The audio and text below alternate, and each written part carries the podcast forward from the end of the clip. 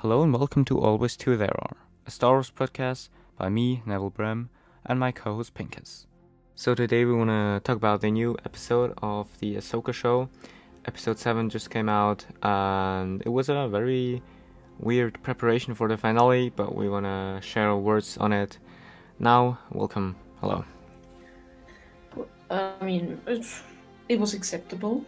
Mhm. Definitely. I mean, it's not as bad as the first two episodes. I, I think. hmm And, I mean, they. Uh, some people say that it's boring, you know, but I actually didn't think that because I mean now we have all the heroes back together, and but the enemy is also, uh, you know, getting ready to leave. So it Mhm. is quite tense in the end of the show because we realize that Thrawn has gotten exactly what he wanted. hmm And so yeah, I I really don't think it was that boring, but definitely the, the pace was slower than you know like episode five or four or Yeah, six. yeah, definitely. So I think the series definitely reached its climax like last and the episode before last episode. Um, but I think this episode was quite a solid little episode. It was very tense, like you said. It was very, very exciting. Um, uh, but it was very slow. It felt like some kind of Andor episode, but from the pace, regarding the pace, but it was like I don't expect to the the finale to be already next week. I just can't imagine that. It just feels like Mm. it's it happens a bit too fast. Those, those seven weeks just passed too quickly. Yeah. Yes. Well, we could you know do like a final podcast episode on talking about the entire Ahsoka show. You know, Mhm. like Yeah. weekend after the. We'll definitely do But that. yeah, that's the things I liked about this show was definitely Thrawn. He, Mhm. his Mhm. his the way he is in this episode is just almost perfect. Like The you, way you can't do it better than that. It's, Yeah. he's just you know it's just Thrawn, the one we know from Rebels, just a bit older, and you know you can't Yeah. get it better in live action. And He he really looks he he looks it. very cool. And yeah, I think he he also he still has his kind of smartness or whatever you want to call it. He's like very Mhm. calculating and he's like it feels like he's always 10 steps ahead of his enemies. And like he's right. The enemy lost time. He's like almost ready to departure. And if he does that Ahsoka uh, Ezra and Sabine they're just stranded out there. They have no they have no um, way to like go back right? So Yeah, yeah. It's Al- although uh, you said that the space whales came to Dial, that's what they that's obviously what they do. But we saw Mhm. that they didn't because when those all of those minefields scared them off. But why should they be scared if they come here to die anyways? So Mhm. they shouldn't, you know. It doesn't make really sense if they leave. So there might still be a way out of this. Yeah, no, but I still think I, I still find that it doesn't really make sense. Um, uh, or did these minefields just uh were they there for like since uh, Thrawn was there and then like whales died um not um willingly but like on purpose or something like that? Or did they just came here to die like always? I don't know.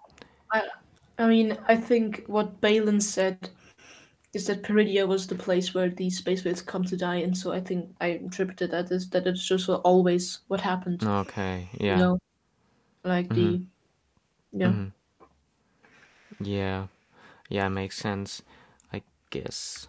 Um, so yeah, uh, And so Ezra, Ezra is yeah, Ezra is a very cool character. He doesn't use the lightsaber, he just uses the Force. I guess he got to practice the Force, right? Yeah, Uh, yeah, yeah. But what I I mean, I said it before, but Ezra in Rebels, I I don't really like him as a character. But the way he is in the Ahsoka show is basically the one we see in Rebels, which means that I'm, I'm not that fond of him. You know, Mhm.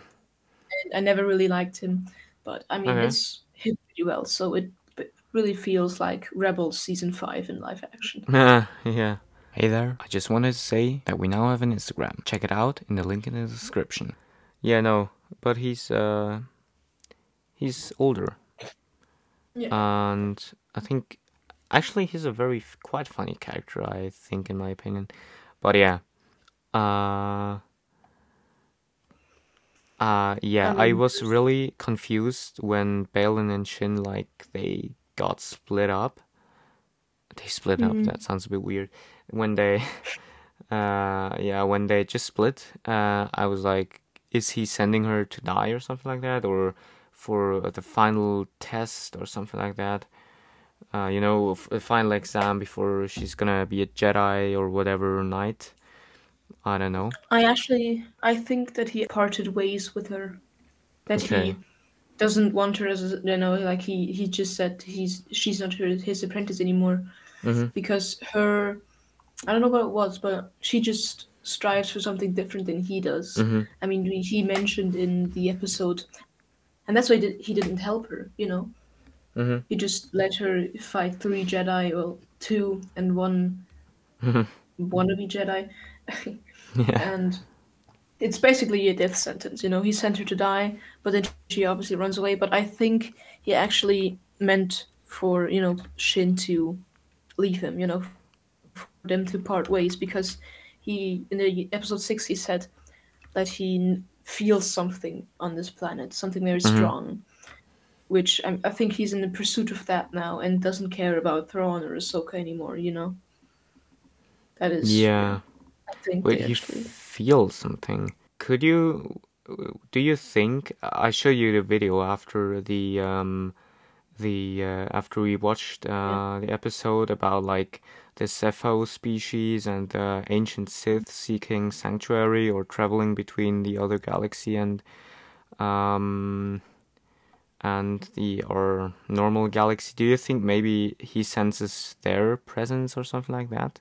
Yeah, that could I, be I very cool. that Maybe. he's you know, the the Zeffo is one is a species that we learned from the fallen uh, from the Survivor game, I think. Yeah, no, no, from both, from the from the Jedi games. Yeah, from the Jedi games, and I mean it's quite cool to see stuff from games actually implemented in live action. We've barely Yeah. see seen that, so yeah, I mean I'm pretty excited. I mean I haven't played the games, but Mhm. I mean, I've heard stuff from those, so I'm, Yeah. I'm pretty. Apparently, they're very good, and I need to play them. yeah. Just a quick word from our sponsor, Wolffe Bricks. You want custom sets? We got the instructions for them. Go to wolffebricks.store and with the code A2TAPOD20, you will save 20% off all your purchases. So why don't you just click on the link in the show notes? Let's resume with the episode. Oh, one thing uh, that was like mentioned in a kind of a side note, but Asajj Ventress is now confirmed um, in live Well, I action. mean, Uh, I mean, she's she was confirmed even before that, wasn't she? yeah, I mean, she was kind of canon, but like they never mentioned her in live action. Yeah. That's my point. So yeah, and that makes me think of okay, well, we got all these castings and makeup and costumes for the Night Sisters. Do we f- maybe get Mm. something, some content with the Asajj Ventress? That would be very cool. I But yeah. mean, it would be really cool to see Asajj Ventress in live action, but hmm I don't see a way for them to implement her because Yeah. apparently she died in a book called Dark Disciple, and Mm-hmm. well, I haven't read that book.